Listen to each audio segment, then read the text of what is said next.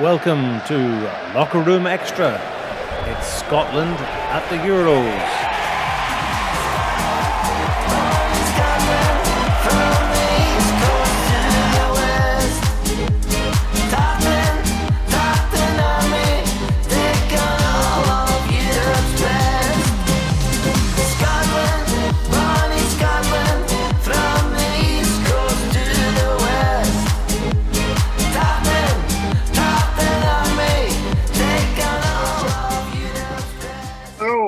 Evening to you. Sorry about that kind of messy introduction to the show. My, my mic, my, I don't know if you can see me on, on, on my webcam, guys, but my microphone just there. So, um, so sorry about that sweary word.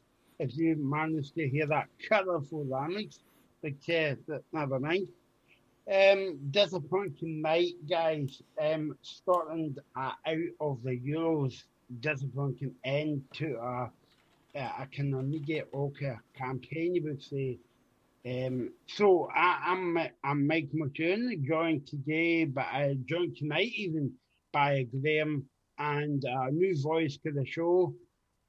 And it's only uh, you, you only hear him tonight because this is the last show at the Euros. Stefan Horgan, uh, Steph, welcome to, to the show. Um, sorry, it's a disappointing party uh, to come into. Um, so yeah, so we're here until um, 12 o'clock. If you want to email us, you can do so with your comments on views at the game.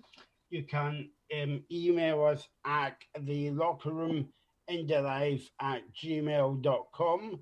That's locker room live at gmail.com. Okay, so um, I'm afraid to say we need to speak about the game now. So a disappointing end, uh, Stefan. So I don't know what your views on the game was tonight.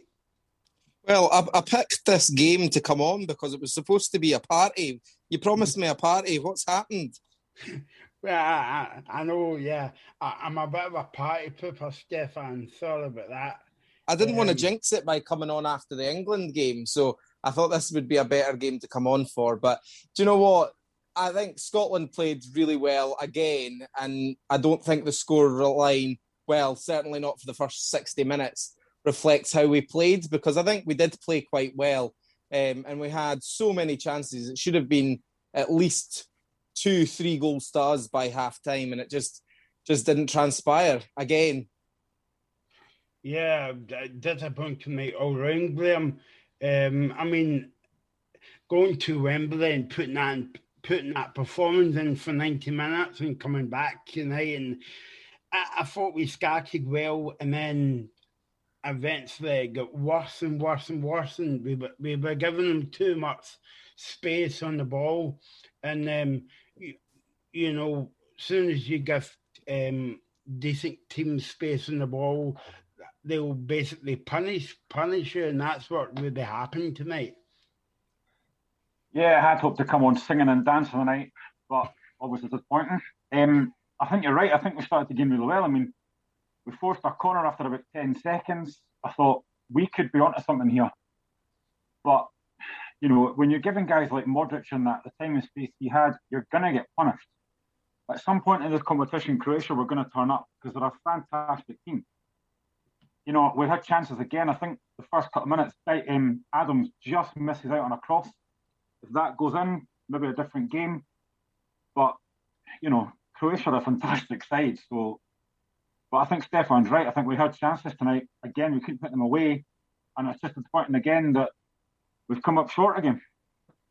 I know that. I, I, um, I was I was speaking especially after the uh, Czech Republic game, um, uh, Graham, and I think we were having a conversation. I know it's easy to if but if buts and maybes, if you know what I mean, after the games, but that game was crying out for Leigh Griffiths tonight. I completely agree. Um, I mean, I really like Lyndon Dykes. I think he's a really good player. One of my mates had messaged me during the game to say Dykes isn't a goal scorer. No. I think he's probably right, to be fair. He's not really a natural goal scorer. He's good in the air. he's a good link-up player, but he's not someone that's going to finish a lot of chances. Again, I have to say, I thought Adams played really well tonight. I thought he yeah. was everywhere, worked really hard. And again, he's just a little bit short in getting that goal. But I agree. I think Leigh Griffiths was a massive miss tonight. I really do. Yeah. I mean, obviously, we can go on and, and dissect in more detail in a wee bit. But like, if you were going to play Griffiths, I would, again, I would play Dykes behind uh, Griffiths because Griffiths can basically run all day for you, especially into the wee pockets and the channels. Whereas I don't think, um, maybe I'm doing a bit of disservice here to Dykes, but I don't think he's got the pace. No, I think that Leigh Griffiths is Leigh Griffiths, and I think that the game definitely missed him tonight, and you could you could almost imagine him being in there and and and running that ball. Um, and yeah, I agree. I don't think he does have have um, the pace on on the ball that Lee, Griffith, Leigh Griffiths would have had. Yeah, it's um, but I mean, I suppose it's it's all right to you know pick pick the holes now because they're out of the tournament, and you know I suppose like um, don't forget um, that was our first goal tonight in the tournament, and it was a superb goal, and I thought. Um, Stefan, I thought I don't know who your man of the match is. I know it's difficult to pick a man of the match when you're well beat, but I thought McGregor was McGregor was um, was outstanding tonight. Yeah, McGregor was really really good. Um, I, do you know what? I thought Tierney was quite good as well. Um, I don't think he played quite as good as he did in um, the other couple of games, but I do, I do think that he still deserves credit. I think he's a fantastic young player, and um, I look forward to seeing him in future fixtures for years to come. Yeah, I mean, obviously, the, the big news came out yesterday, uh, Graham, about uh, Gilmour um, being tested positive with uh, COVID, and obviously, I didn't really mind who came in, if it was Armstrong or um, Timbo, but I just thought Armstrong was a bit quiet than usual tonight. Yeah, I didn't think Armstrong was that great, to be honest. He gave the ball away quite a few times. He didn't he tried to run with it a couple of times and gave it away. I think Gilmour was a massive miss. Um, I think last night when the news broke, it was really disappointing that he was going to be out. I think I would have started David Turnbull rather than Armstrong, but you know, again, I don't think it would have, would have mattered who we played tonight. I think it would have been difficult whoever we played. And again, I, I, mean, if you were going to pick a match, and I know I might get a bit of stick for saying this, but I thought the goalkeeper played well at the back. Stefan David Marshall pulled off a couple of wonder saves, and if it wasn't for him, but the score would have been about 5 1. Um, yeah, I think you're right. Um, I will give you a bit of stick because I do think that um, he he could have been better tonight. I know that that's that's easy easier said now in hindsight, but um, I don't think that well that I don't think his uh, reputation will have recovered since the first game. Put it that way. Yeah, yeah. Um, obviously, we can. Um, you know how when they say in the X Factor, the Popeye go look back at your best bits, and, and we'll, we'll look at we'll look at, um, back at, at, Scotland's faults, and maybe we should look at the Griffiths being in the, the squad. Obviously, it's it's too late now. It, it's basically got passed us by again, and you know, one goal, one point, and we're out of uh, the Euros yet again. Obviously, um, and we were going to write history tonight, you know, and the, the kind of history books, but I suppose that we need to take heart from that, Graham, and kick on now for the World Cup. Yeah, hundred percent. I mean, just to even get here was I think it was an achievement. You obviously want to do well when you're there, but I mean, it's hard to kind of look at something funny after that game today. But seeing Scott McKenna come on and get booked after 10 seconds was absolutely hilarious. Mm. Without even touching the ball. He Without even the touching ball, the ball. And then he looked across at the bench like, yeah, and fine, I've got a yellow card. I was like, yeah, but now you can't defend harshly if you need to later in the game because you could get another yellow red and you're out. Uh, I just thought, uh, he was, uh, yeah, I don't, I can't, I, I don't see what he was trying to do there at all because it didn't even look like he was going for the ball. Um, yeah.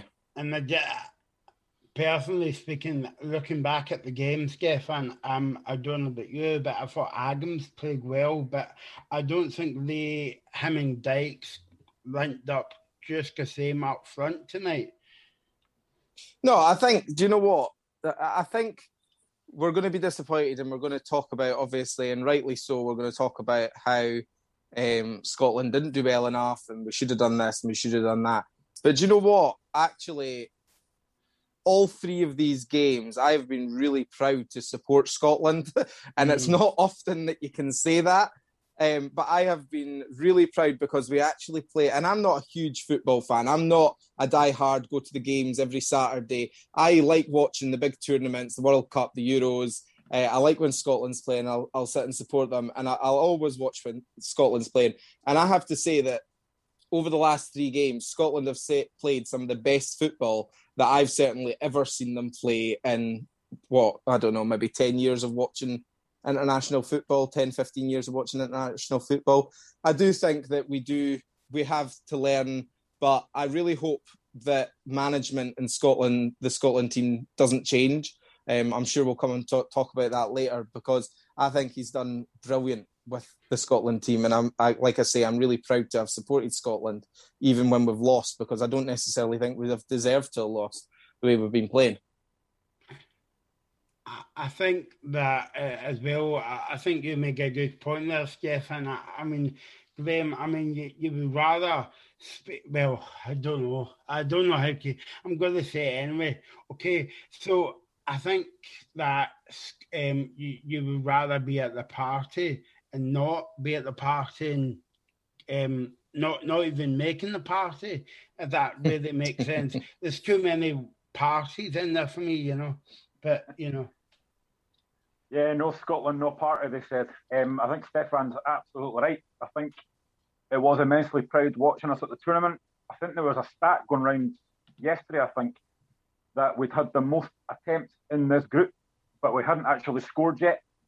Um, which which I think for Scotland isn't actually that bad to have that many attempts. Um, but yeah, I would rather be there than not. You know, I've got to watch us, okay, in the house. I've got to watch us at a tournament, and we haven't had that for 23 years. So yeah, mm. I'm immensely proud of them. Um, I wish we'd have got out the group, but it was always going to be difficult. But I mean, I really can't complain. We've been at a tournament, we've given it everything we've got. I've no complaints. Mm, mm. I mean, we, we gave it a good shot against England as well, you know, and a lot of people think, well, well, you never won the game, but considering where Scotland were, Stefan, about maybe about four or five years ago, I would say it's a big achievement in itself. Oh yeah, definitely. Um, I was sitting watching the England game and just thinking, like it was it was only going to take us one one of those attempts, one of those uh, hits on goal for us to actually do this. And we were so close so many times. I swear, my heart was in my throat. I just did not know what was going to happen. But I knew that whatever happened, that I was that I, I was just overwhelmed with pride because I just felt, you know what, we deserve to be there.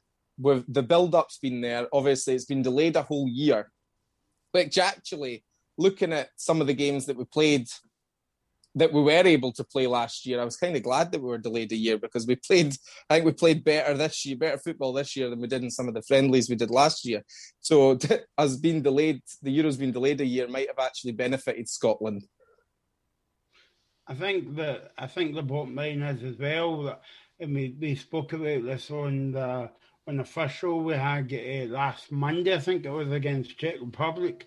I think that was a bit of a disappointing um, start to the campaign because like we had a lot of the ball and again like we couldn't put it in in the net and as soon as Czech Republic scored, I think it's old Scottish uh, thing that um, I mean they could get this way of of of um, competing in sport, but I feel as though like our heads went down and everybody wanted a final whistle. Mm-hmm. Well, if you look at it, so I wasn't able to watch the first game. I listened to the first game on the radio because I was at work, and uh, I listened to the entire first half, and I was thinking, "This is great. We're doing well. This is a great start." And then I went for lunch and I came back and I just missed the first 10, 15 minutes of the second half, and we were losing 2 0. And I was like, "What the heck happened?" Um, and then listening to even the commentators on the radio, it sounded like the commentators and the radio who were Scottish and wanted Scotland to to win. Well, you would hope they would anyway. You were like, why are you? You sound like we're it's game over. We're done. We're packing our bags and we're already leaving Euro 2020. We've still got another two games to play, and there's still another 30 minutes of this this game to play. And I, I agree. I think we, we've got far too much of that mentality, and I wouldn't say it's in Scottish sport in general, but certainly Scottish football. I mean, we're, going to come back to this topic as well, Stefan. I know you're very passionate about this issue, but we were talking about this on the show. I think it was a couple of weeks ago about the, the kind of English English media being uh, just a wee bit, or maybe a big bit. Okay, maybe a big bit biased then, and when, when they no, speak, never, and and when when they speak about the Scottish teams, they only speak about you know, the Andy Robertson, Kieran Tierney.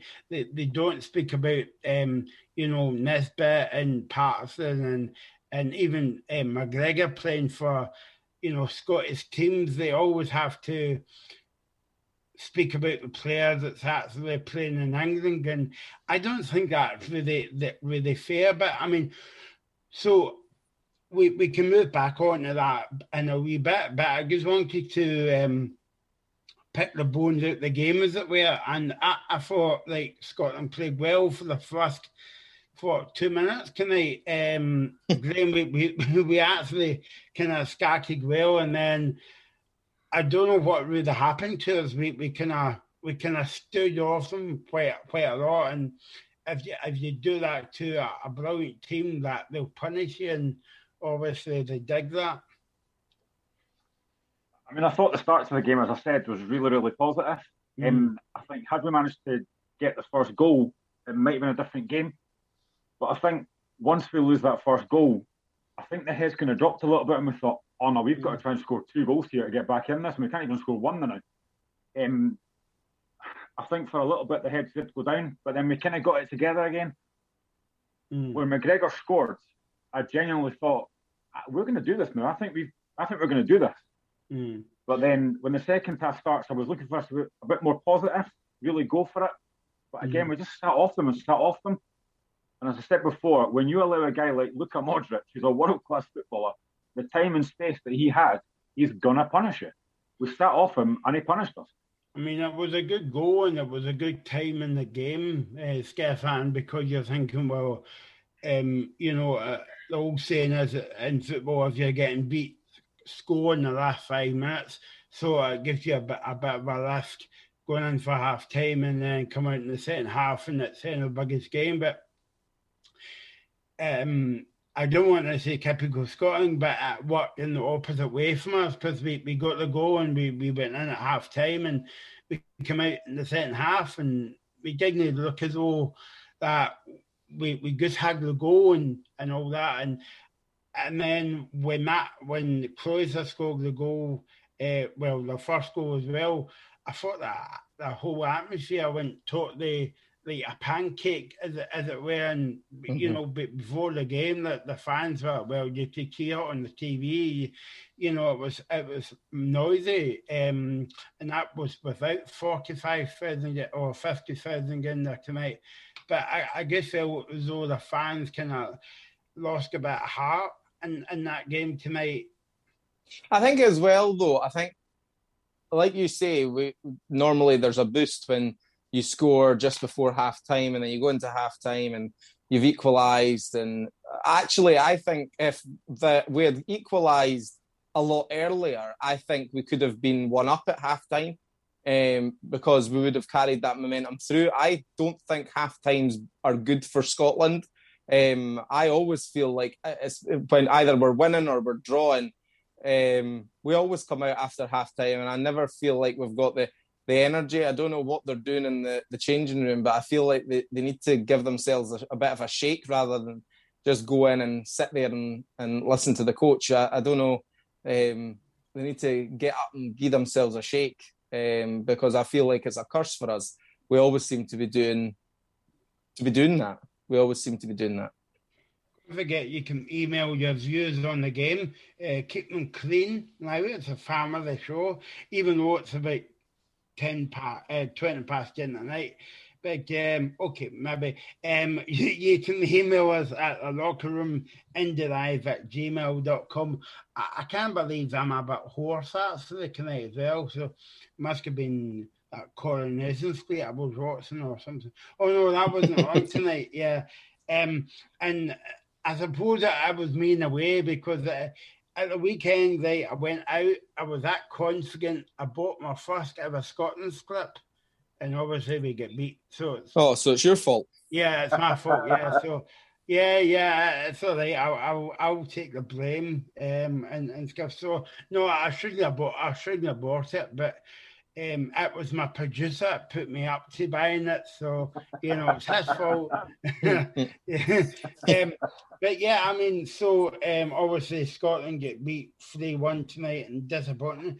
Um, who who else kind of stood out for you in that disappointing performance tonight for Scotland? Because I thought there was a few names: McGregor, um, Marshall, even. Um, um, John McGinn played well in parts as well. Yeah, I think John McGinn played very well. Um, I just wish he'd put up his bloody right foot instead of his left foot uh, on that back post, and we could have been talking about a different scoreline at the minute. Yeah, I, I know. Yeah, um, I, I, suppose like um, this is basically the first show we've did, and um, you know, I feel a bit kind of, you know, like um, because after the first game, but you know, think, well, we go to Wembley next, and we've got to win that one, and we've got a point at that. But now, because of what's happened tonight, and you're out the tournament, and, and it's like, oh, oh, you know, a, a big kind of anti-climax climax in a way, you know. But I suppose I suppose the only consol well, a few consolations to take out of this, uh, Graham, is Guzelip played we were about three or four years ago, you know, and and Stevie Clarke, I know that Stefan was speaking about um going to speak about him, but I thought you you have to give him credit as well. Yeah, do you know, like all day today, I've been that nervous, excited. I've been working from home, but I've been really excited, looking forward to the game. I even said to my son, I wish I bought myself a Scotland flag and hung it out the window. I'm glad I didn't do that now. And then all day I've been th- all day I've been thinking, right, how's this going to go? If we win this game, what's it going to be like? If we lose it, blah blah blah. And then I thought, you know what? It'll be a typical Scottish thing that we get through and then get kicked out because of a COVID breach because of Billy Gilmour or something. but, I mean, I think honestly, I think Steve Clarke has been fantastic. I said on Friday the way that we played against England was like watching Steve Clarke when he was at Kilmarnock against Celtic and Rangers. Mm-hmm. The way that he would set up, the way that he would have his team really at it, the formation was spot on, the work rate was spot on, it was high energy. You know, I think Steve Clarke's done a brilliant job, and I think we're going to get to another tournament under him. I've got no doubt about that in my mind. And I think we've got some really good players there, and I think they've mm. shown that. Um, I think Scotland's in a really good place. I really, really do. I think, um, yeah, I think you're right as well, Graham, because if we keep that same team together, maybe not the exact team uh, together, but that squad, and as I said, I'd miss Leigh Griffiths to if he behaves himself because I still think that, you know, that he's got something to offer. Uh, and especially uh, when you said earlier on about like so many chances in so so many games, and I would, I'm guessing that if Griffiths was there, these shots would have been turned into goals. And I know yeah, it's, I, I know it's easy to say that after the games, but you know. Yeah, I think I think you're right, and I think the only thing that disappointed me tonight was, and I really hate saying this as a Hearts fan, I was surprised they didn't bring Nisbet on a bit earlier. I mean, I would have mm. gone, I would have taken, I would have put Nisbet on with Dykes and Adams, and maybe taken another midfielder off and just gone for it. But you mm. left the subs first. You're bringing this but on at 3 1 down. What's the point? What's he going to do in that time? He's not mm. going to score two goals in two minutes. Um, but yeah, I mean, I think Leigh Griffiths. I mean, people, the guy's got talent. There's no doubt about that. He's a, such a talented footballer, and I think had he been there tonight, I think he might have got a couple of goals out of that. As I say, I like Dykes. I think he's a really good foil for Adams, but he's just not a goal scorer. No, no. I think that um, obviously I might I might annoy all the Livingston fans when I say this comment. There's two. Yeah, yeah, and, and, but the two of them's on the on the show, so I don't want to upset you. But like, um, you can actually see the comparison now that Dykes was having fun up in Scotland, scoring goals for fun, but you, you when it, when it plays with the big boys, basically in England, and obviously you, you can take Croatia into that uh, tonight as well. That I think it, I think it very difficult, you know, and not even Croatia, but I mean Czech Republic and England as well. I, I would say maybe I'm maybe I'm being a bit harsh on the guy, but that's the way I I, I kind of see and I can really agree with Graham as well that I don't think that he would run all day for you. No, and you know what? I don't. I think we are maybe being a bit harsh, but at the same time, that's what we're here to do. We're here to to, to we're here to to look at the game and see what we could have done better. And yeah, do you know what? It's folk like like Robertson. Take Robertson. I think he played really well tonight. I've, I've forgotten his first name, but he's uh, Andy, Andy, Andy, Andy Robertson. Um, I think I thought he played really well tonight. I think that he he was getting frustrated with himself, and I think that's a problem across the Scotland team in general. I think we're too good at getting um, frustrated with ourselves rather than just being right. It's happened. Let's get on with it. Um, like you said, we put our heads down and just look for the final whistle so they can get off the pitch and um, go and have a beer. And it's kind of like, no, like you've had your bad moment. It's you dust yourself off and get back in it. But um, it didn't help that the Croatian, uh, a couple of the Croatian players were uh, really having a go at, at Robertson and were uh, almost egging him on to, to lose his temper at times. But I think he played really well tonight the Independent Live put up a, a tweet on Twitter basically saying that Scotland actually looked pretty good tonight. Um, we just needed somebody to put the ball in the net. Not not the ball, the ball in, in the net. and also, I, am not going to say this, guys, right? But if you go into your Twitter feed now, whose name's trending on Twitter? Griffiths. So maybe I, maybe we were right. Um, maybe we are better than Stevie. No, I'm you, you know I'm, I'm not gonna say that. But yeah, I mean, I mean, I, I didn't think Scotland were outstanding tonight. Uh, you know, I thought they were a bit kind of not not even kind of mediocre, mediocre. Maybe maybe that's maybe to harden them again. You know, is that you comparing them to the game against England though, or comparing them against the Scotland team that we know? Because I think if you compare them against to the to the traditional Scotland team over the last few years, I think we did play very well tonight. Maybe not so much in that the middle of the second half, but in mm. general, I think we played very well tonight. If you're comparing us to the game against England, we didn't play as well as we did against England because we would have won tonight if we had played as well as we did against England. Graham? Yeah, um, do you know, for me, I think the midfield was bypassed quite a bit tonight. Um, I don't think we pressed as much as we did against England. I think I don't want to pick on him, but I just thought Armstrong was way off the pace tonight. I don't know if it's because it's his first game for a while. I don't know, but I thought he looked just didn't look as good as I hoped he would be. Um, But again, I think you're looking at a very good Croatian side here. You know, everyone before the game said, "Oh, Croatia an Asian side, they've not got the legs," but these guys have got experience. Mm-hmm. They were World Cup um, finalists a couple of years ago. This is a talented side. You know, we're not playing against nobody here. Um, and I think Stefan's right. Um, I think Scotland did play quite well tonight. We just, again, just don't take our chances. Croatia are clinical. Every team we play against so far, apart from England, have been clinical, and we just don't have that.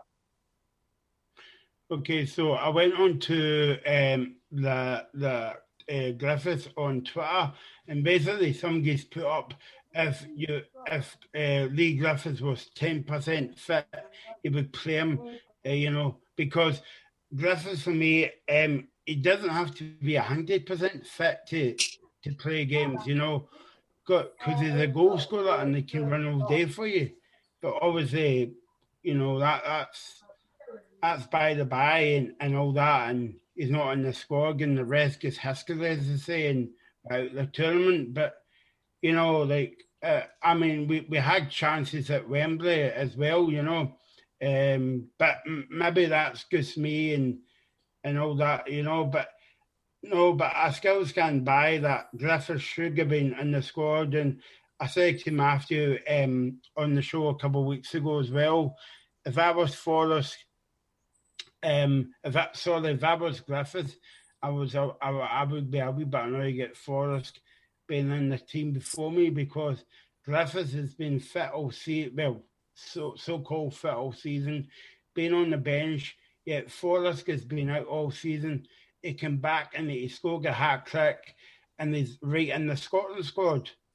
So, you know, um, I, I think, I don't know if my point basically stands up with, with you or Graham when I say that, but I stand by what I was saying a couple of weeks ago in the locker room uh, on the flag night when the squad was even, before the, the squad was even announced, you know.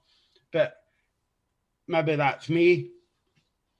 I think it, we need to remember though that football is a team sport, and yes, okay, we can say that Leigh Griffiths should have been in the squad. I agree. I think he should have been in the squad.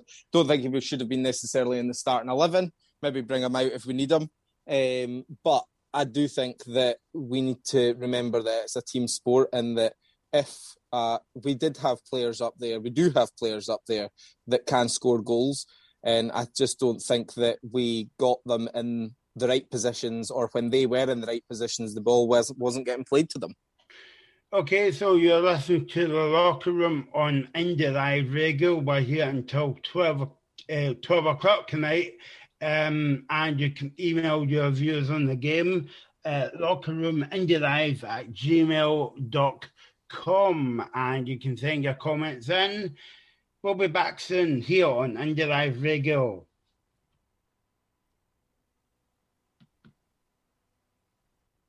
okay, yes, Kevin. Yeah, I am. I'm always a wee bit early on these kind of um, shows and and all that, you know. So yeah, but again, yeah, I mean, um, you know that um, my my Twitter feed is beginning to fill up about people's comments on on the game and, and all that.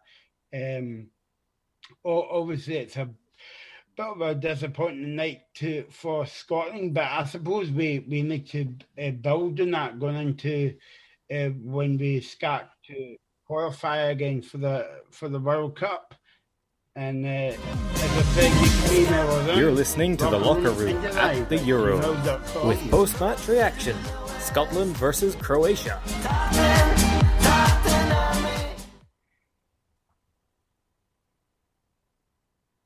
and I'm back in the house. Um, well, the virtual house anyway.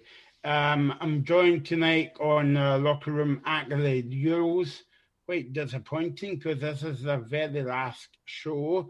We were hoping to go one more show, well, and hopefully on to the final, maybe, but that's not going to happen this year.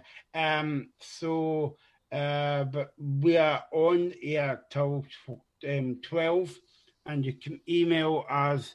Me myself me myself that doesn't make sense. Myself at graham and stefan um, email us your point of, uh, uh, points of view on the game at the locker room inderive at gmail.com.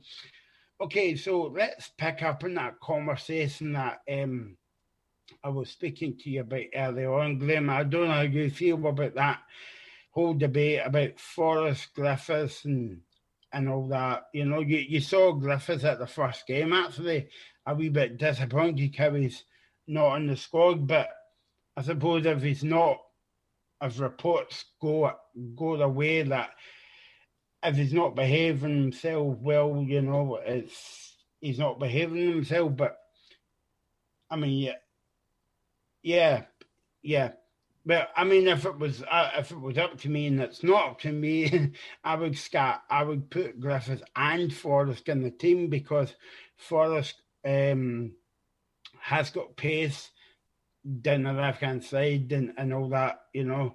Um, yeah. So yeah, I don't know how you feel about, about that, guys.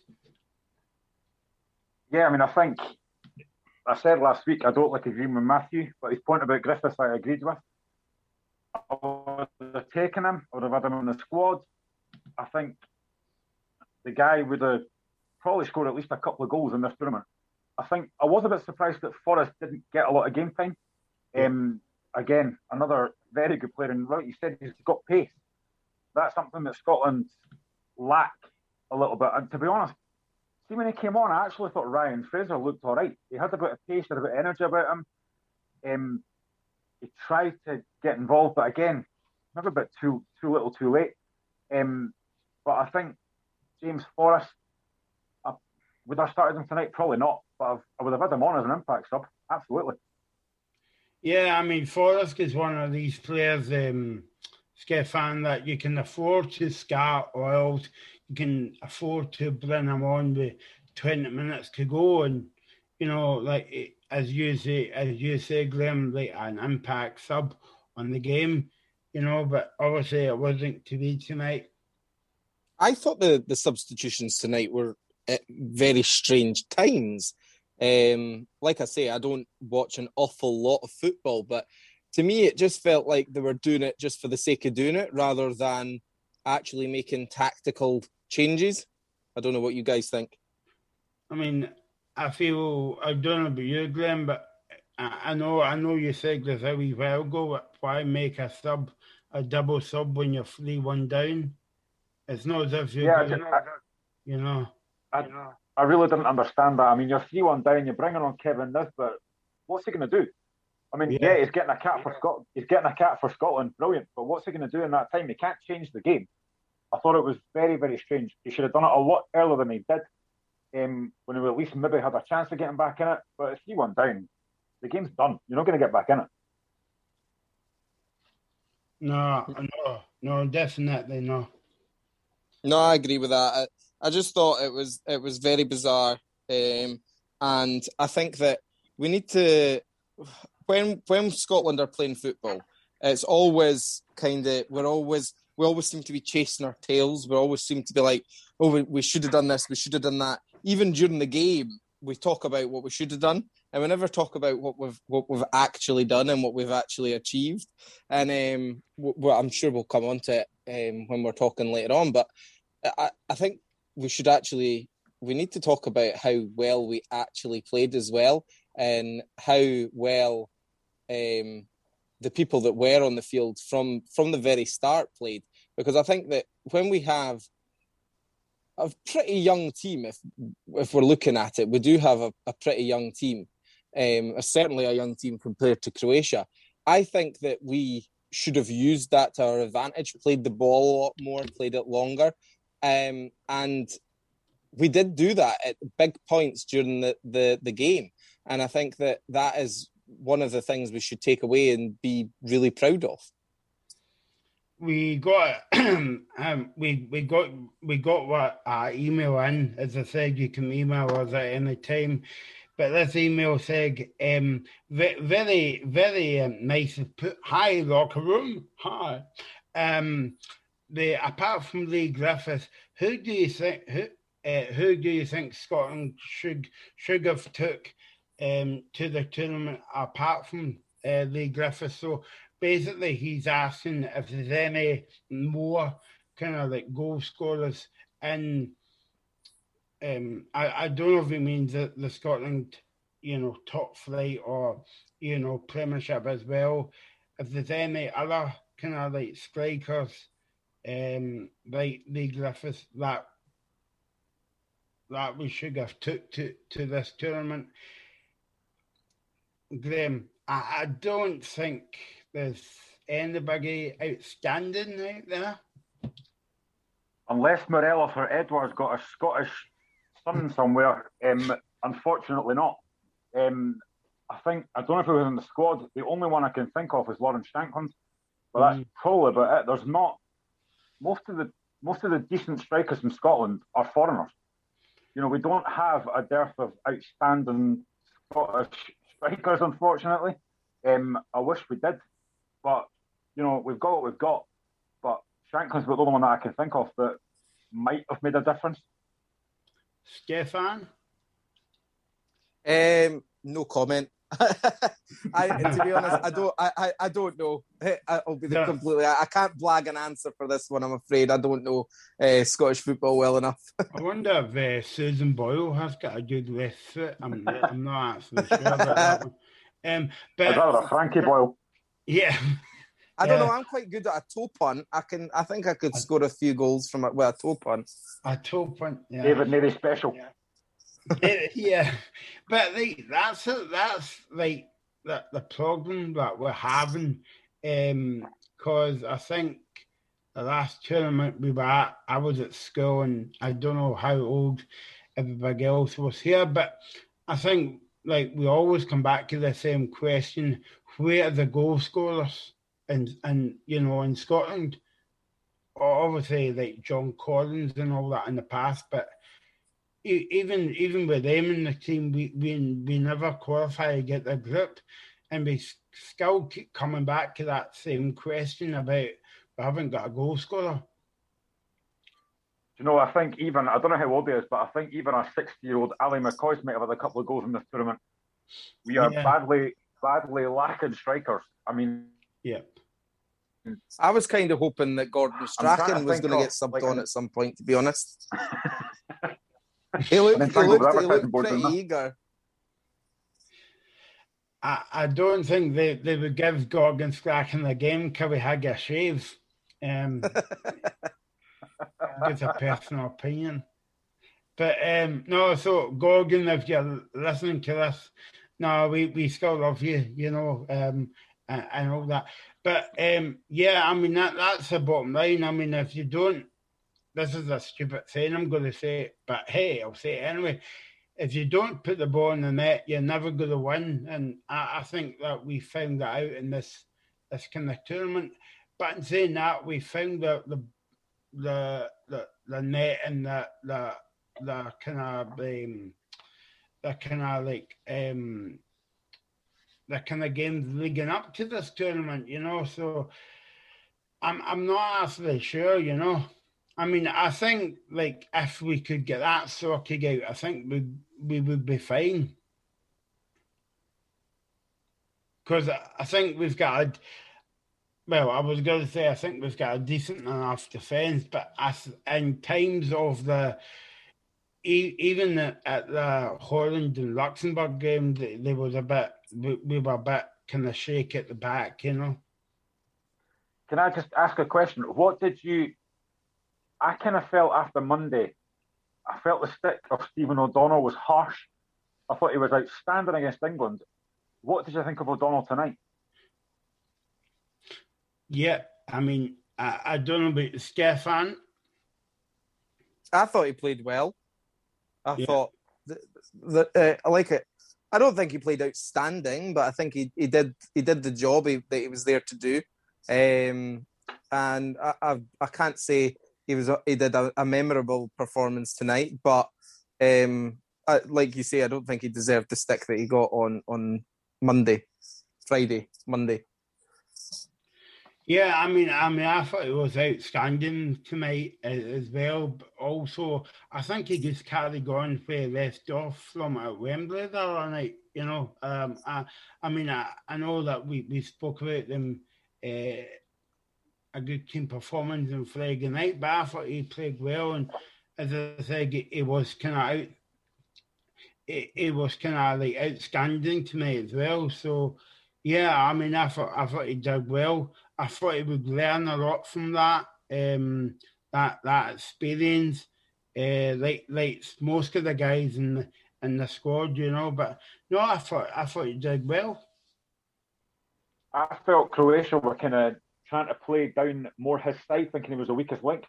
But again, I thought he did well tonight. Um, I mean, it could have been a heel against England if that shot had mm. gone in, and I thought it yeah. was at one point. It was in. But I thought, I honestly don't think he's done a lot wrong in this tournament. Yet the stick he got after Monday, I thought was extremely harsh. Yeah, yeah. No, I, th- I think it was a bit over the top as well. And I think it was a bit over the top about David Marshall. And then obviously he pulled off a few wonder saves. And if it wasn't for him, I think the score would have been four or five one tonight because he made a, in fact, he made two outstanding saves in the second half.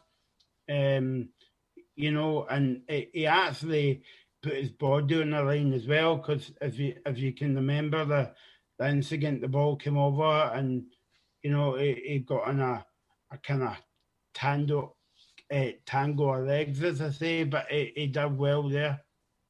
Easy for you to say, Michael. Exactly. How many yeah. beers have you had? Uh, Not enough, I don't think. get to five. Um, yeah, so we got on, the emails are coming in uh, quick tonight. We got another email through, um, um, and basically he was saying an absolute another absolute failure uh, tonight a bit harsh, but there you go. Um, and until we have um, basically, yeah. So it, it's basically saying the same as we we've been saying for a couple of weeks on the show. Like middle, um, you know, back uh, the the middle of the park looks brilliant, but when the ball goes up top, there's basically no one up there to to put the ball in the net, as I say, to, to put the ball in the net, and that's a bit disappointing. But we need to work on that now and we, we need to build on that because we don't really want to qualify for the Euros and then not qualify for, for the World Cup. Because I think we've got something to build on here. I think yeah, we've got. Agree. Sorry, on you go, Graham. No, sorry, on you go, mate. No, I was just going to say I, I really agree. I think that I'm I can't wait for the World Cup now because um, I think that we are going to do pretty well. Um, I'll put it out there now. I think we we have a fantastic chance, um, just because we've learned so much um, going forward. Um, I think that we've got a real chance. Grim, is the World Cup in Qatar? Is that right? Yep. Aye, it's the only so, World Cup that we'll qualify for because you can't drink at any of the events because it's illegal in Qatar. Well, Qatar Scotland, Scotland, be... Scotland is about to qualify because you can't drink. Qatar will probably be Qatar will be roasting hot. Have you seen Scottish folk trying to go on holiday? They can't get a tan. yeah, that's not work in Qatar. And I'm one of them. No, I, I completely agree. I'm actually I'm excited for the Scotland squad under Steve Clarke. I think it's a really good squad, and I think at the back we've got some really good players. At midfield, I think we've got an abundance of talent, but it's getting that striker. It's getting that someone that's going to take the chances that we're getting. If we can get that right, I think we can go somewhere. I really do. Um, someone else gets email goes in. Uh, keep the emails coming tonight, actually, at lockerroomindielive at gmail.com. And this email basically said, um, amazing to see Scotland get a tournament. Proud of the team. Um, definitely think we'll be back soon rather than later. disappointing, disappointing on the score, um, but but couldn't be prouder of the of the of the nation tonight. And I think like that's that's in the one email that we've got, but I think that's um, you would say if you you know interview a lot of the Tartan Army, they would say that as well. Yeah, I think so. I think we've people are really proud, and you can see that. like how many how many teams celebrate a draw? Like yeah, like England literally were on their knees. They left their stadium. The England fans were booing them, and Scotland were walking around the pitch, clapping to their fans like we'd just won the World Cup. Like we expect to lose. That's what Scotland expects to lose. We just think so when we do draw, it's fantastic. Like obviously we're gutted tonight, but we were all realistic at the same time. And I think that we are really proud of our boys and our girls because uh, don't mm. forget Scotland. Uh, Scotland's women's football team are much better than our men's team when it comes to world rankings. Yeah, of course. I mean, do you know, what, do you know what's hilarious? Do you know what's hilarious, right? I went on social media on Friday after the game, and you've got England fans on that, you know, Scotland fans are celebrating a nil-nil draw. How bad is that? They got a DVD of a competition they didn't even win because they beat Panama 6-1. Really? but of course, we, we won the Kirin Cup, so you know we, we won a cup, and was even though that didn't mean nothing, but hey, we'll take it. yeah, you know.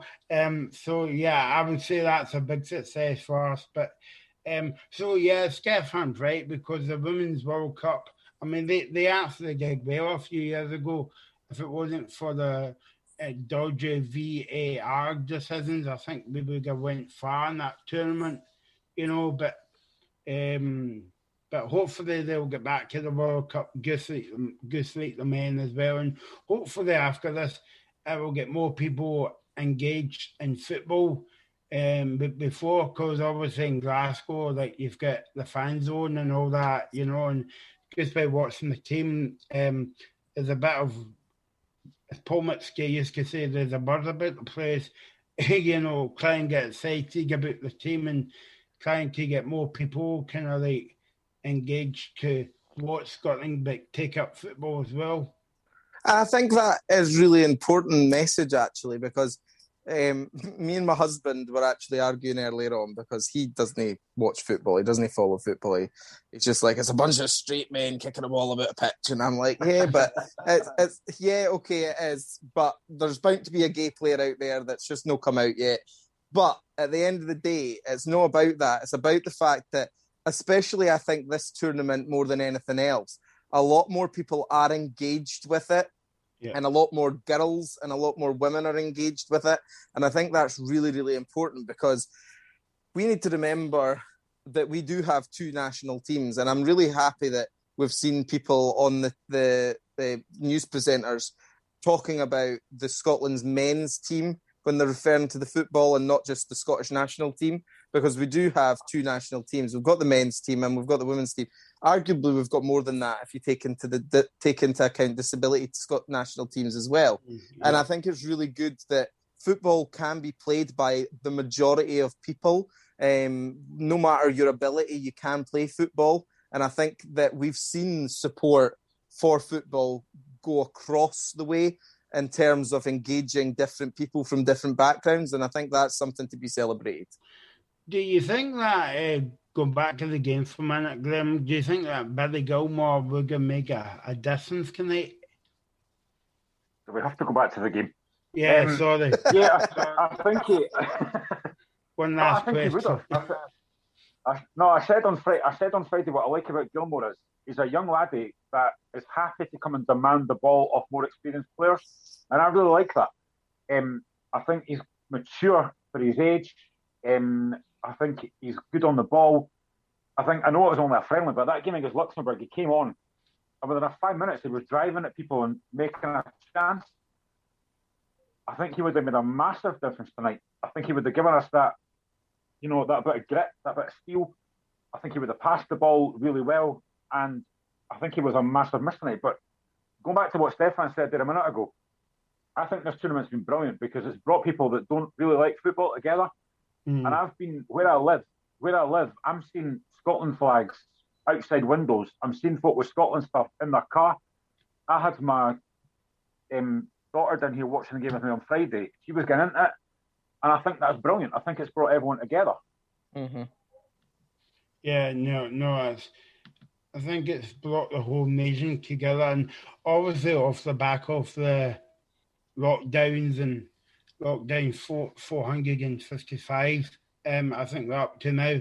You know, it, it really it, it really lets people look forward to to something as well. You know, and um, as you say, everybody's getting behind the national team and something to look forward to as well. I mean, even even at um, even at playing with the schools this week uh, or last week, so that against Czech Republic, they were watching the football in school. Now that was brilliant. Uh, when I was at school, um, the gig and have TV. No, they we we we, we weren't. Um, you know, but I just showed you that the you know, just to just to get them at a very kind of young eggs and and kind of like beg them in.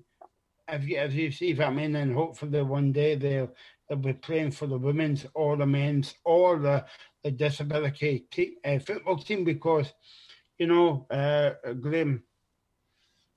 Yeah, I mean, I don't know if there's any chance that any woman can maybe put on maybe a wig or something and play for the men's team if they've got a decent striker, they might get us goals. They've got quite a few decent strikers. yeah. Um, and yeah, I mean, because when you mentioned it there, Stefan, and obviously we're here to speak about the men's A team, but a big shout out to the disability team as well, because they've did well in recent years, the cerebral palsy football team and as well, and they they don't get the recognition that they should you know. Um, obviously, that's for another show and another debate. And I know how me and you feel passionately about this kind of issue, but I, I don't feel though it's been highlighted enough in, in the kind of media.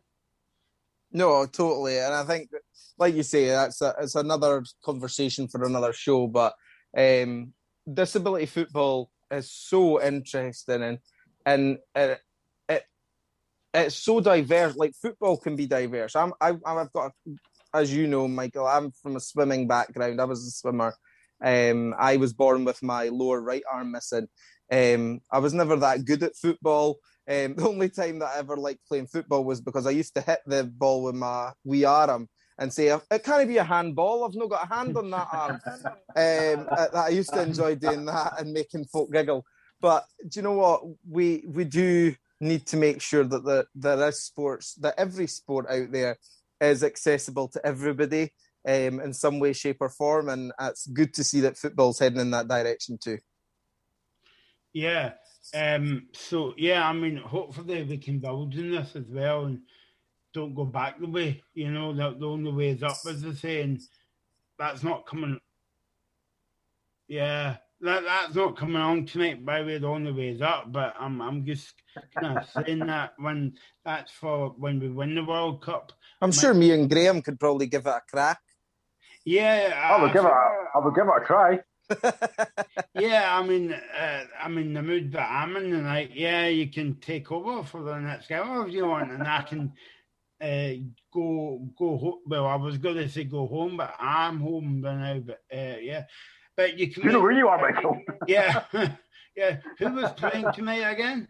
Um, okay, so you, you can email us in at the locker room indie live at gmail.com. And I think that we've got a request coming up for the red wall of uh, Cumbria tonight, uh, if I can see that right, Jerry. Um, I can, I'm on the webcam. You'd be like Father Ted or Father Jack. Mrs. Doyle. okay, I'm on. I'm on. Welcome back to the locker room at the Euros on Indie Live Radio. We've been here since um, last week, uh, commenting on Scotland's games. Obviously, Scotland get beat tonight by three goals to one um, at, at Hampden Park against Croatia, and that means I'm sorry to say that we're out of another championship, but hey, at least we got there. At least we got to the big party. Um, but we never got any any of the birthday cake, if that makes sense. I don't know. Just making that up. Um, so you, you can email us at the locker room. I, I can do what I want. Listen, this is our last show for me, Phil quite excited about that for a wee, you know. Um, email us at the locker room live at gmail.com. So, um, and we've had a few emails already. Keep them coming. We're here until midnight, 12 o'clock. Um, we're joined tonight by Graham and Stefan tonight to pick the bones out of the game and maybe look forward to hey, the World Cup um, as well. Um, but disappointing night for Scotland, but good achievement for, for them to get to a tournament, Stefan. Yeah, it is. Um, we've, we've, we've we deserved to be here. We've played really, really well. And I think it's it's good to know that England are the only team that couldn't beat Scotland in this this group. Yeah, exactly. Yeah, I wondered how long. I wondered how long you were going to um, come up with that one. Yeah, but uh, yeah, well, we'll we'll join you here on Indie Live. I think we can get away with that on this particular station. So hey, there we go. Well done, Stefan. Yeah. Um, only took you about an hour nine minutes to come to come up with that. Uh, it took me a while to think of it, you know. Yeah, yeah, yeah, yeah. Um, so, um, yeah, what what's your overall thoughts on the tournament, uh, Graham? Um, I don't actually think we've played that badly, to be honest. I think the Croatia, the Czech Republic game, I think we said before the game, that was the one we needed, needed to win.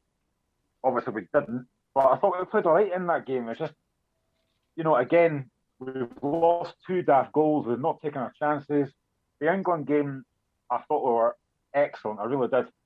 Thought the team was brilliant, formation was brilliant. We had a goal, and then again tonight, I don't actually think we played that badly. Um, but again, when you leave players with time and space, the quality Croatia have got, you're going to get punished. We didn't take our chances; they did, and you know, fair play to Croatia. They're through. Am I disappointed? Yes, but I'm positive about Scotland for the future and I don't want to use this uh, cliche that they say in football every week or every time you turn on the telly, it's fine, it's fine margins, but it was a fine margin tonight because, as you say, and Graham said as, as well, and I think everybody said this, if you don't take your chances, you can't win the game. It's a bit like saying that I want to win a raffle prize, but um, I don't buy a raffle ticket, so I won't win a prize if that really makes sense. And that's the same mm-hmm. with football. well, I think we did buy our raffle tickets to uh, well this tournament. I just think we forgot to put them in the bag to be picked out um, to continue that. um, do you know what? We had so many good chances and w- more chances than I've than I've seen us have in a long, long, long time. And we did, we just didn't finish it. We just weren't as clinical. Um, when we did take, have those chances, they were they were always rushed or they were they were um, glitches, and we didn't really know we had the ball, and then we had the ball, and then it happened, and then we are like, oh, we just missed it. What a great chance! Um, so we just we need to be more clinical, and I think that the the more time this squad spends together um, under the fantastic leadership that I think it's got at the moment, the better. And I think, um, like Graham says, we've we've got a lot of good football to come from Scotland.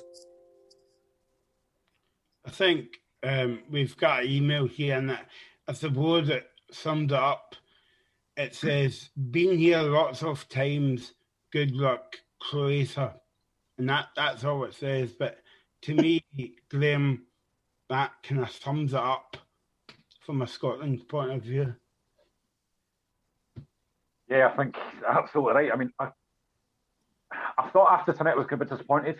Um, I am a little bit that we've gone out, but I'm proud of the performance. And I think, see, when I look back to like, I think it was under Alex McLeish when we had that game against Italy that we had to qualify for the, the I think a World Cup or European Championships. I think it was, and we came so close and got knocked out by a goal that, you know, they got a goal from a corner they shouldn't or a free kick they shouldn't have got. I was gutted. I don't feel quite as gutted today. I think the players were, you know, they put on a performance in this tournament. And as you said, I'd rather be in it than not. Um, and yeah. see when you think about it, see when you think about a guy like Billy Gilmour, this guy's going to have a massive future for Scotland in that midfield, and that excites me. My friends just text me saying that Scotland were never in it for a long time; they were only in it for a good time, and I think that sums up sums up quite well. They've only there for the party. Trust us again to make our first tournament when uh, sixty thousand fans can't cram into Hampden. But I mean, I would I, I, I, but I would rather have a wee bit of fans than no fans at the games. Well, by the sounds of it, it didn't sound like there was.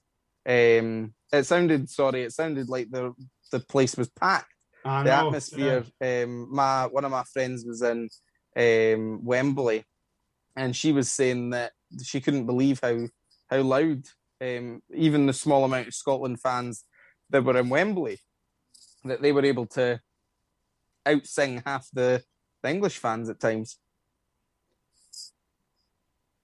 Yeah, yeah, no, I I would give been some atmosphere to go to the two games as, well. Um, you know, so, but I mean, I suppose that we've just got to move on, build on this bit, learn again um, from our mistakes. And I don't think to them there was a lot of mistakes that we could look back in in this tournament. I think the only mistakes that that we we've got to learn is putting the ball in the net.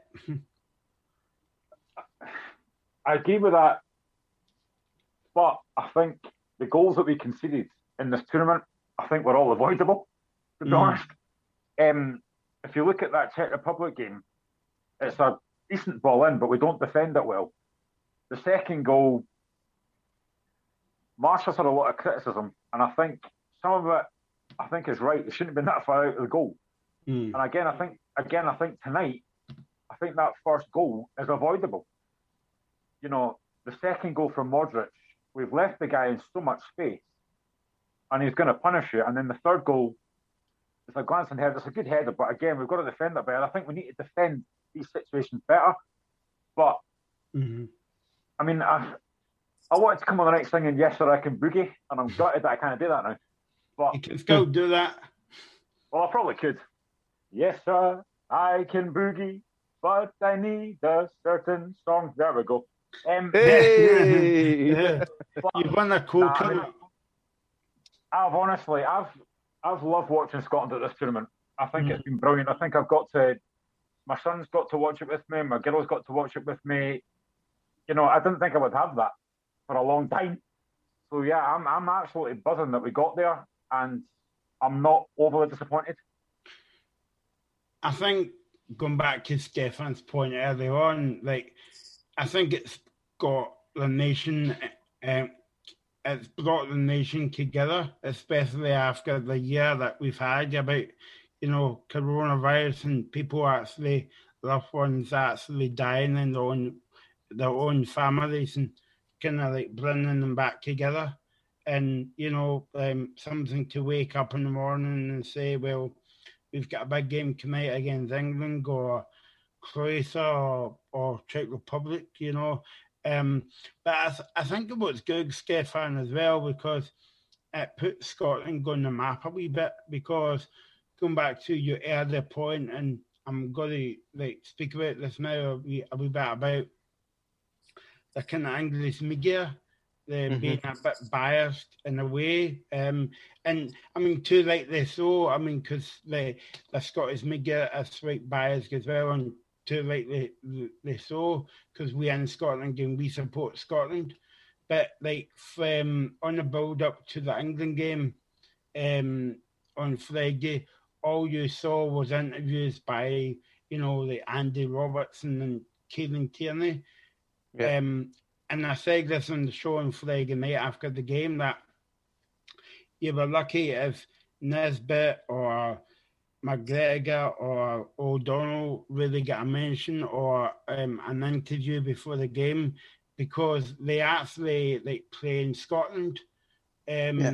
and they don't realise that we have got brilliant players playing in a brilliant country like Scotland, but they just assume that all the Scottish players are playing with Arsenal and Man U, you know, like at Matt McTominay and all that, and, and Tierney down south. But I don't think that's right in, in a way. No, and it, it, it goes back to the unfairness within the, the British media towards Scotland in general. We are not a, a, nation of equals when it comes to the um, the the media side of things. Well, when it comes to a lot of things, but that's another argument for another day.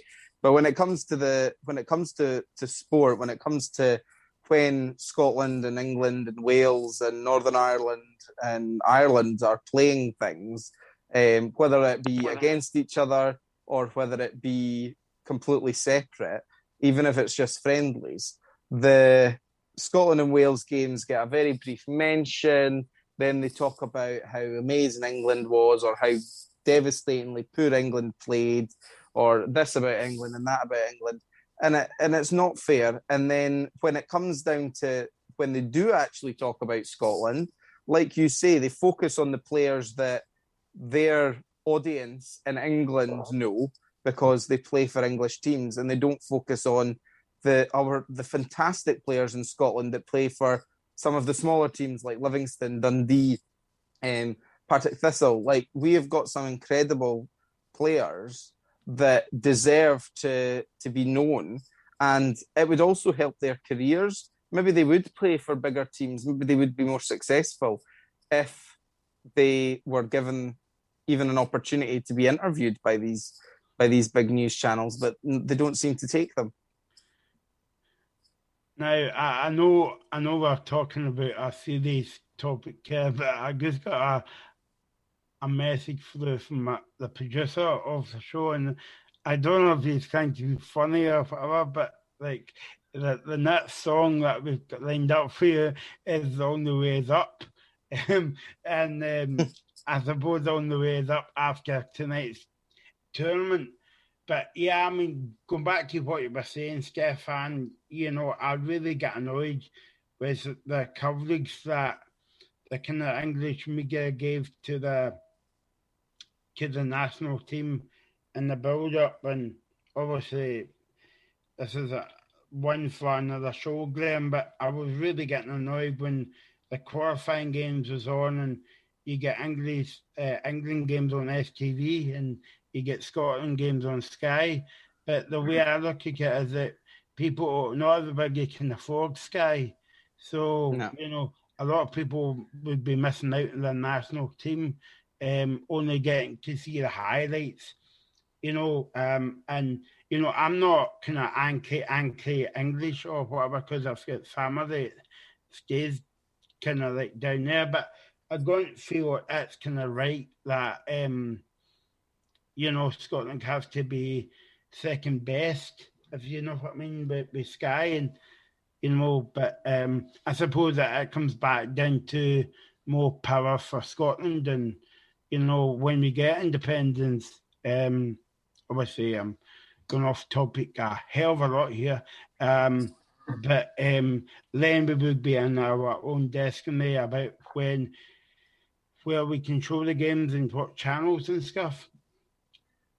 Right, I'm glad you brought the stuff about the media, right? Because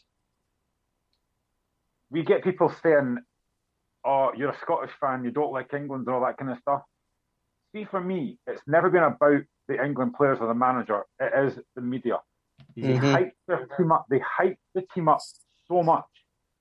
They like two weeks. I'm not going to name anyone, but two weeks ago, Go on, They were talking. No, no, they were two weeks ago. They were talking about a game, and they were talking about Scotland. And as you said, they only mentioned Kieran Tierney, Andy Robertson, Scott McTominay. Yeah. I don't think they knew anyone else in that Scotland squad. Yeah, that's You've also got what what really annoys me right now. No matter what game it is that's on TV, it could be Germany, Hungary, it could be anybody. They will they will mention England. Yesterday, during half time in the Belgian game, I think it was, they spent 10 minutes talking about England. They never talked Mhm. about Scotland, they never talked about Wales. It was all about England. And what annoyed me was they were talking about the Billy Gilmour situation and how it affects England. Why Yep. did they do that? yeah. It had Yeah. nothing to do with them. This was about Belgium and whoever it was they were playing. But they spent 10 minutes talking about England. That is what frustrates people. It's nothing about the players or the manager, it's the media.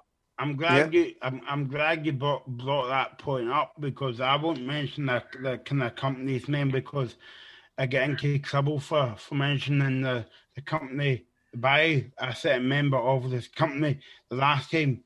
Um, so I won't do it.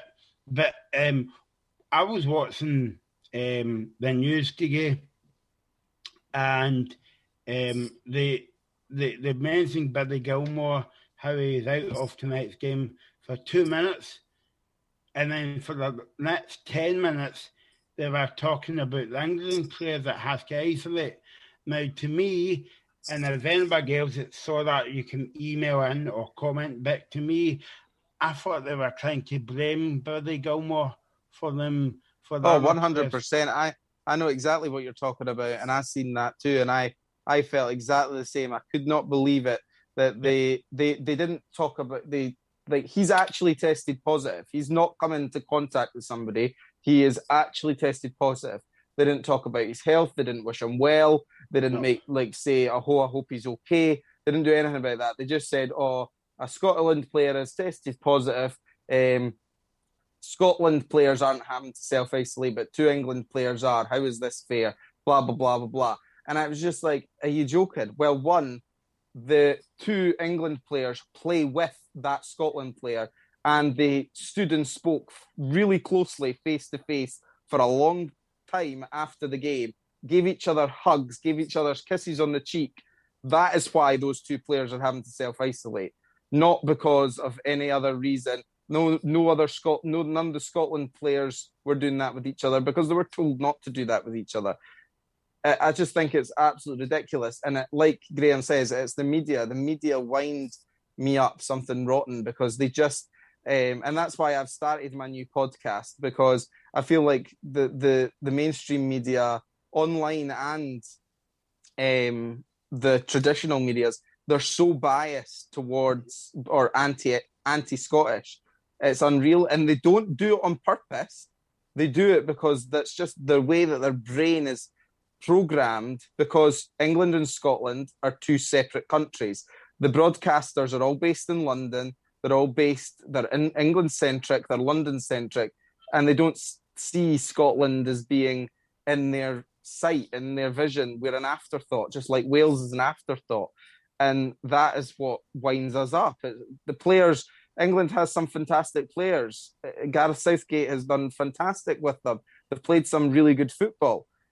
But the reason that I support Scotland and anybody that's playing England is because of the media. And I'll probably get some stick for saying that, but it's true. It's because of the media. I don't want England to do well because I'll never hear the end of it. Mhm. No, I, I think I think you're right. I think you're not the first person to say that, Stefan, about they, they don't mind the team, but it's the media. They they kind of hype it. They kind of hype it up in a way, and it, it kind of really put, puts it off, you know. And I think the last thing that I would say on this issue is when you're watching a certain TV channel. And and they, they, they I love how you say that. We all know what you're talking about, but you're not naming them. No, no, that, that's right. No, um, no, because I, I get a bit of stick for saying that on Friday night. So I think what I'm saying, and, and plus I'm I'm doing a bit of I, I work for them. So so um, but but don't cut me off for, for that, Stefan, as well. But when you're watching a program, they forget it's going out to the whole the whole of the UK, but they think it's only going out to England. Mm-hmm. If, if you get what I mean, and that really annoys me, um, especially when it comes up to football tournaments or, or Wimbledon when you had the Tim Henman and now you've got Andy Murray, but Andy Murray is British and Kirby gets put out there enough and then they become Scottish. we we all we all know that one, you know. But obviously that that's um, for you know a different subject for a different show. But yeah, I mean I, I I mean, Scotland deserves a lot of credit after Friday night at Wembley, but I guess it was all that they weren't, you know, showing it enough, you know, and I suppose when when you listen to some of the other pundits at the weekend, they said, well, we could afford to pick up a point. And I was like, well, you're going to say that anyway, but if you if you win the game, you would say, well, we were the better team. you know, so I don't think you, you can win, and it's a wee bit frustrating from a Scottish kind of like point of view. I mean, they, they don't do the same thing to to Wales. Well, maybe I've missed it, but I've not saw it, you know, like on the TV or, or, or regular shows as well, you know. Before the game on Friday, you had pundits saying this will be comfortable. England will win this three or four. Yeah, they completely, yeah. they completely wrote Scotland off. Yep. And I think, I mean, Scotland were going to be up for that. It wouldn't matter what it was, tiddlywinks, cricket, whatever. They were going to be up for that. It's Scotland, England. Mm-hmm. treated it like a derby, like it should be. Mm-hmm. And England, the way that the way that Scotland is portrayed as after the mediocre side, they've got no talent. Half the team that is in half the team that plays for Scotland plays in the Premiership. That is not a bad Scotland team and they completely wrote Scotland off. Mm-hmm. They, you know, after the game, it's all, oh, how bad were England? England were terrible. I know. No, I was just about Scotland, to say that. Scotland made, Scotland made them look average because Scotland were up for it, and that's what mm-hmm. annoys me. We don't yeah. get the credit we deserve. And and I think as well, guys, um, that don't forget that we nearly beat England on Friday night, but obviously I, have spent the past year speaking about this, but if I get strike on that part, we could go one 2 0 that game. I think we would have won more than that, to be honest. How many chances did we have um, compared to how many chances England had? I think if if we had scored every chance we'd gotten, um, it would have been a, a record breaking uh, football game. Uh, Oh, I've just passed out here because I've just saw something on Twitter that um, I can't believe I'm saying this. Are you allowed to share it with us? Some give, yeah, um, I, I, some give put up on Twitter, right? I'm not going to read the whole comment, right? But they, they just said, okay, that's it. Clarke must go. What? Not a chance. And I'm thinking, that's the first tournament we've been to in so many years. Okay, we never got the performance tonight, but I mean, uh, oh God. I mean, I, am I'm, I'm a bit speechless for the first time in my life. I think because was it was it, Rio, was it Rio Ferdinand that posted that? this this is actually from a kind of Scottish journalist um, he, he worked for a newspaper uh, in Scotland, but he's just putting that up, and I'm thinking, well, come on, you know, like get get him to come on and justify his uh, justify it. Then does but, he say what? Does he say why? But uh, yeah, but I mean, uh, I mean, Michael Sutton. I mean, the thing, but the thing is as well, like the, the point is, if we won tonight and if we qualified, he would be not tweeting that. He would be tweeting, or oh, Steve the guy MBE. You know, so why is he, he basically coming out and saying that? So, yeah, I mean, the, the tweet goes on to say that, uh, you know, we had a one, um, one um, so disappointed with the performance tonight. Um, COVID has made the subs 11 1 or 2 1, but um, I, I, need, I need to read this in more detail when we go into a bit music. But I can't believe I'm reading that. that that's I hope he gets criticised for that actually because that's not that's not fair. would you rather have Would you rather have Craig Levein back and do four six zero? yeah, yeah, we might score then, but no, I mean that, that's but but like that's not the point. The point is like why did you put this up, you know, and and stuff. So, I mean, it's the same old story about like you can't please a lot of people at the end of the day because you always got to get these cynics out there, you know you know what? That to me is just someone trying to get likes or trying to get hits on on Twitter. That's yeah. not the fan base for me. Yeah, and uh, Jerry's put it up in the comments. So yeah, that that's uh, that. I, I suppose that's what Jerry's there for on the ball, being the uh, a quick producer. So yeah, um, it's his comment. So we we can all read it now. It's uh, up on um, up on the monitor. Oh, that's his album. Yeah, yeah. um, but I'm, I'm, yeah. I mean, I mean, this this guy went to all the Scotland games as well, not to work, but being a, a supporter. You know, someone's just said, someone, someone's just said, sober up, mate. yeah. Uh, well, I think that's a polite way of putting it. you know, I mean, he's only got four comments, but by the time we got to 12 comment, uh, by the time we got to midnight, I think, well, they'll have about 24 comments. The only, the only place Clarke needs to go is his holidays. That's all he has to go.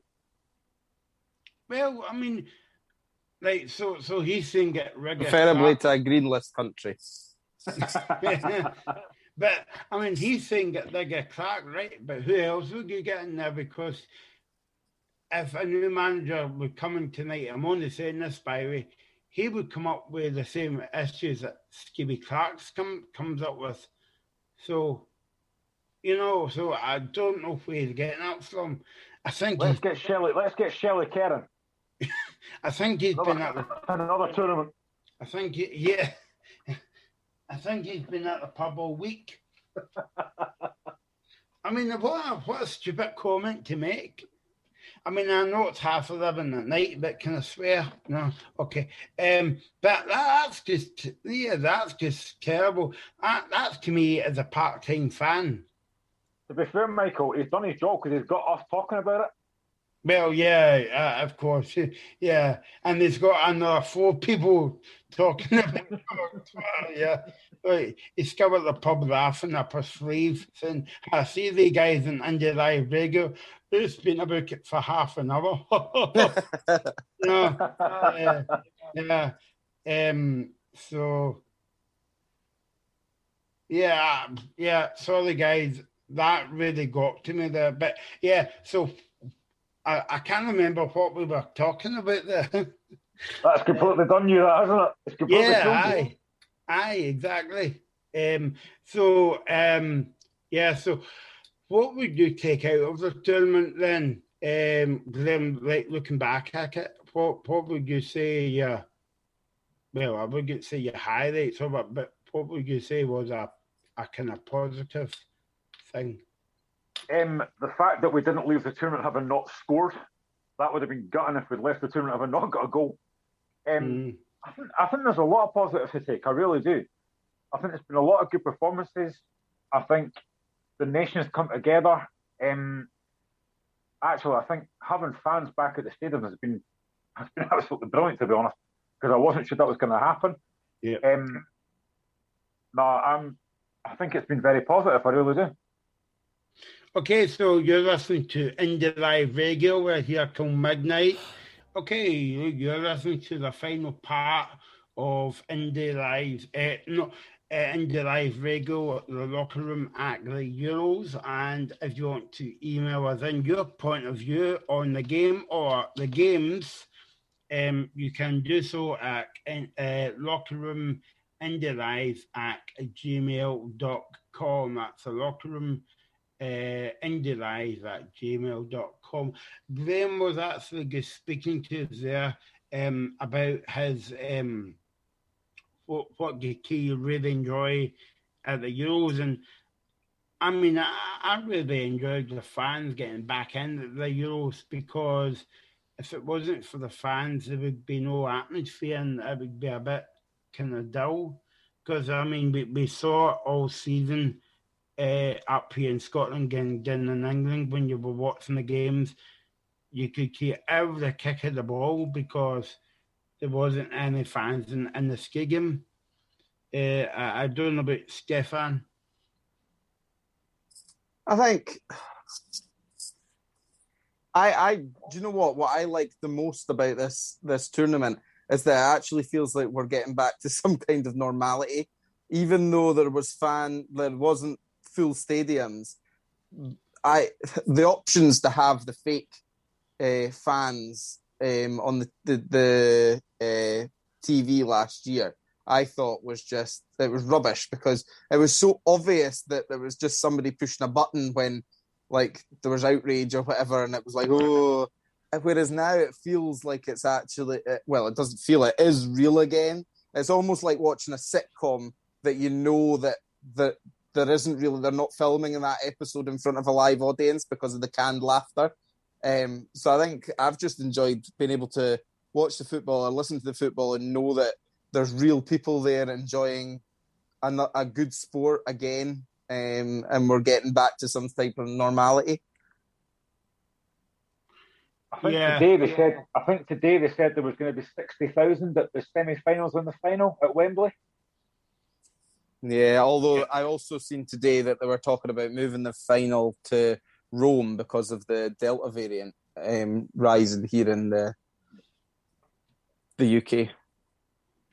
Apparently, um, I'm I'm looking at Twitter here as well, and another dig at Scotland coming. This came from Sam Matterface, um, and basically he was saying Scotland has went into isolation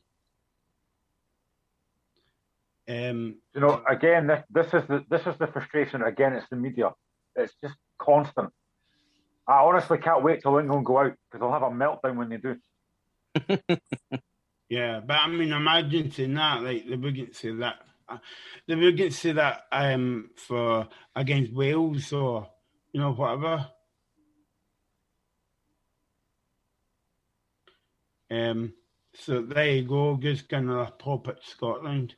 So do you know what? Yeah. Do you know what else I've actually? Do you know what else I've actually yeah. enjoyed about the the Euros this year?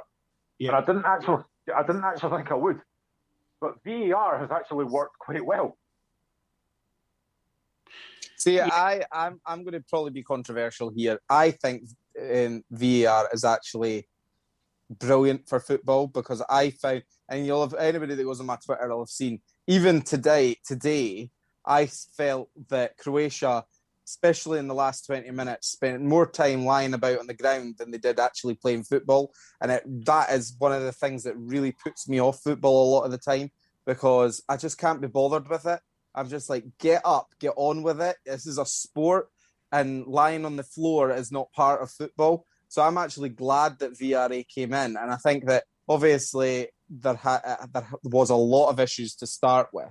But I always knew that once it got settled in and once it um, was embedded and people got used to it, that it would work well. So I'm really glad that you've said that, Graham, because I think that that this tournament it has shown that it does work and it does make football a much better game to watch. I'm not controversial, but there you go. Yeah, oh, yeah, 100%. yeah, controversial because I'm going to say that even though that you and Graham as agreeing with each other, I'm going to go the opposite way, and I'm not I'm not too keen, and I'm not very sold on the idea of VAR. Um, I've not, you know, like VAR is supposed to be like a quick decision and, and all that, not ten minutes later, and you say, well, okay, yeah, we'll we'll give a foul. Um, but I need to run over to a TV monitor and, and double check maybe maybe that's me being a bit negative again, but I don't feel though that um, maybe VAR will work through time, but at the moment it does nothing for me. Um, it brings nothing to the game. It just kind of slows the game down. You know what I find quite funny though? There's a certain team that pays Peter Walton money to tell me something I knew five minutes before. no, I've got to. Right, okay, I disagree with you there, uh, there but I'm going to agree with you here, right? When you're watching TV, right, and we all know what TV company that you work for, right? Um, I'll mention BT Sport, right? And before they go over to Peter Walton, they say, I was never a foul, never a foul.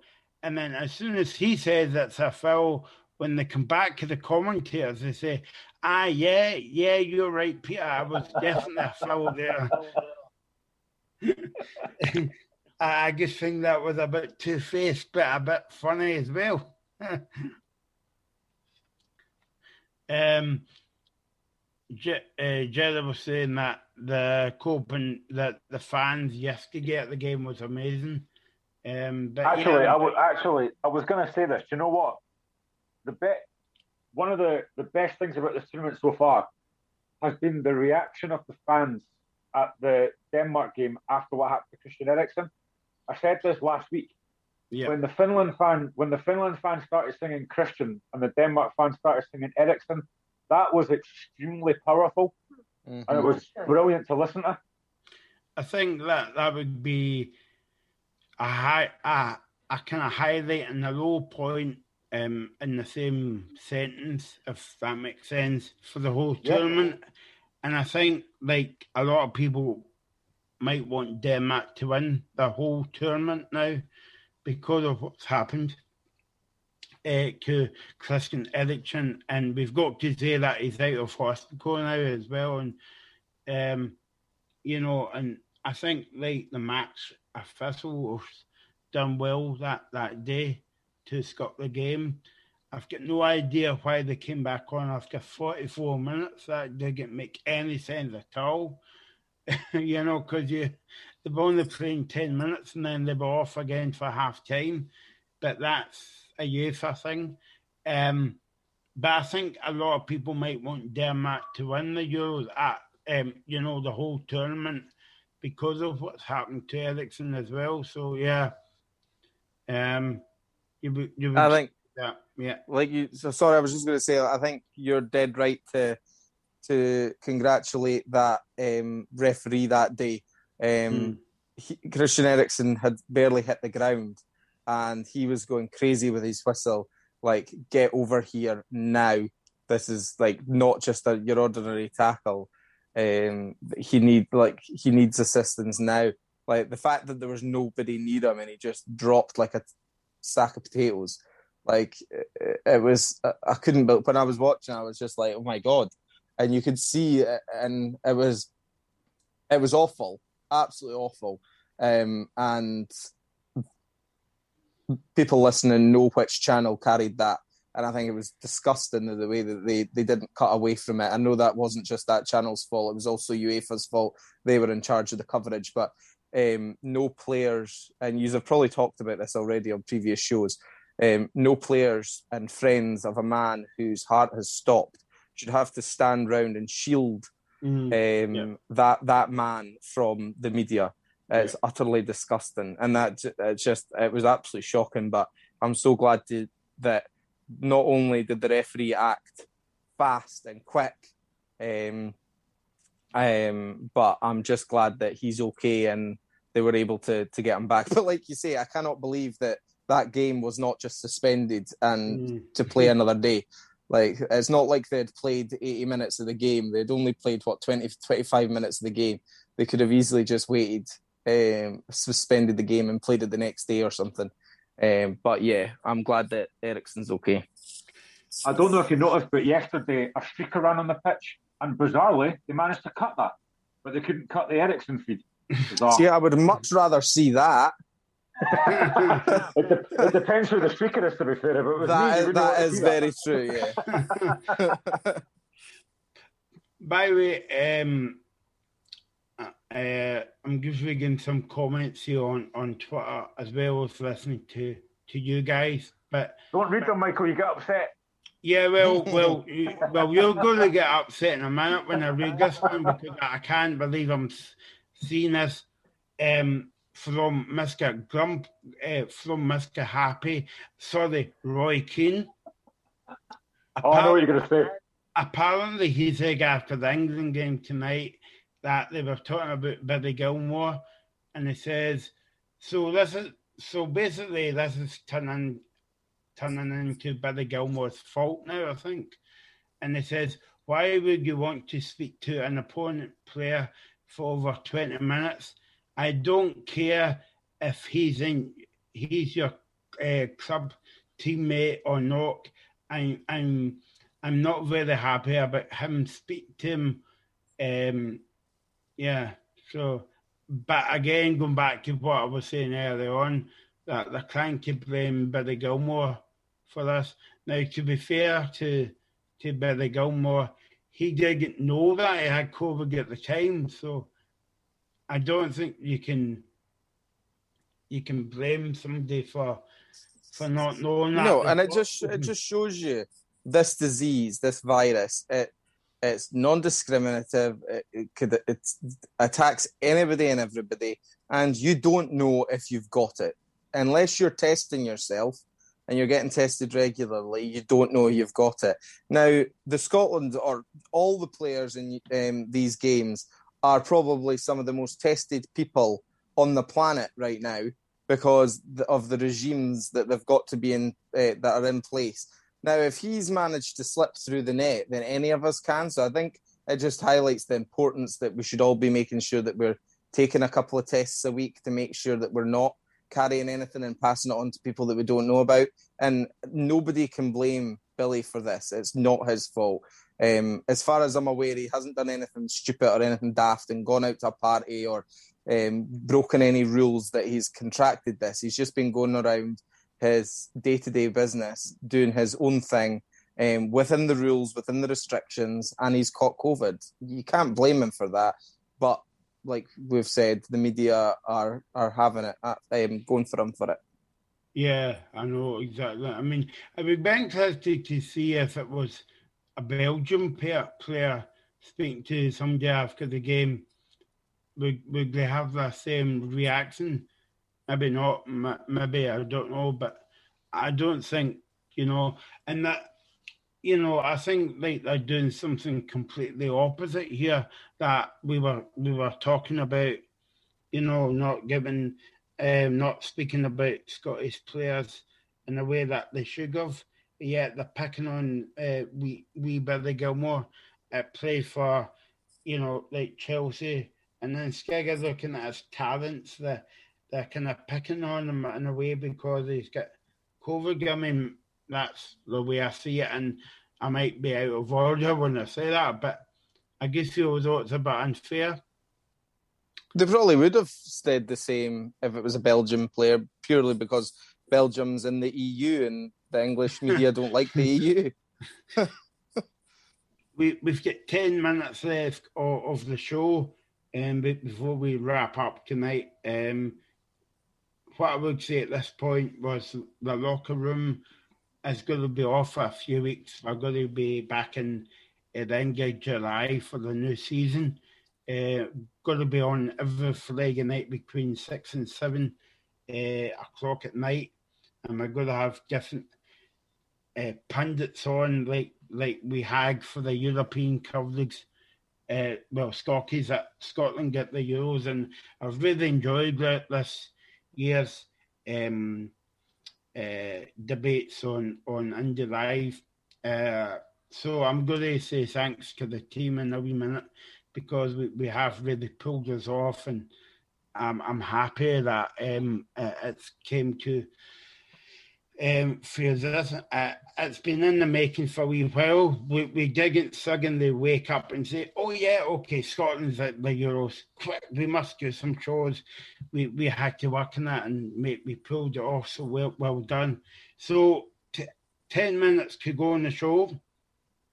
Graham, the Hearts fan, some I'm just going to ask. That, yeah, uh, yeah, sorry, mate. So I'm just going to ask you. I'm looking forward to Hearts in the big boys league again. Um, are you looking forward to it? Right. I am not a Robert Neilson fan. Um, I think he should have walked after Brora.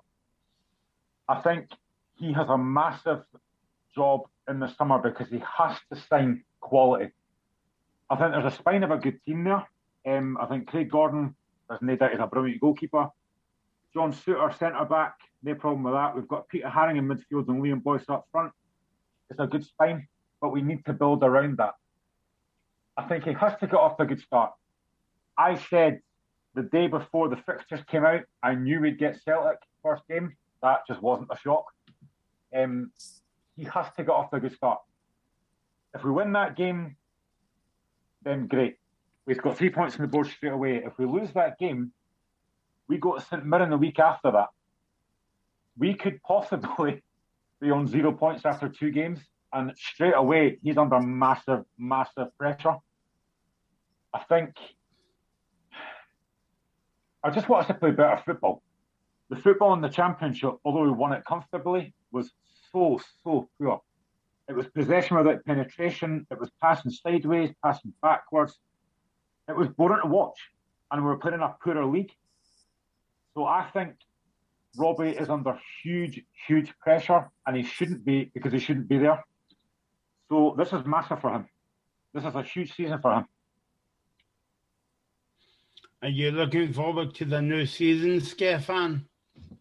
I am, yes. Um, I like I said, I I'm not a huge um, football fan, uh, or I am. I do enjoy football. I'm not a huge follower of football, um, but I like Dunfermline. Dunfermline was my uh, granddad's team, um, um, and I've always kind of liked them. The only actually, the only Premier, the only Premiership uh, or SPL it was at the time football game that I've ever been to was actually Dunfermline versus Celtic um, at East End uh, Park, and uh, the, it was nil nil, and I was actually I, I, was really I know, and I was really young. Um, I, I couldn't drive yet. Oh, I must have been about twelve or thirteen, and my um, granddad, my granddad's friend took me to see the Celtic game because I was a huge Celtic fan when I was a kid, and. Mm.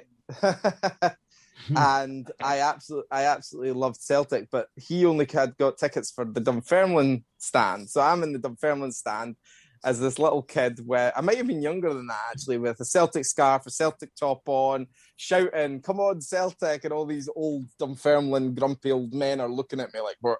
And Dunfermline were actually really, really happy um, because obviously getting a, a, draw against Celtic was a good result. But I actually got to go to the, the locker room afterwards, and this is my one of my claims to fame as um, Henrik Larsson opened the door, seen that we were all standing there uh, waiting for autographs, and slammed the door in my face because they they didn't get the result that they wanted. But I did get a lot of decent signatures. I managed to get Stephen Petrov, Bobo Baldé uh, Hartsons, Larssons, and I've still got that program today um, somewhere in my room with uh, the Dunfermline versus Celtic with all their signatures on it. So that's pretty cool and might be worth money one day.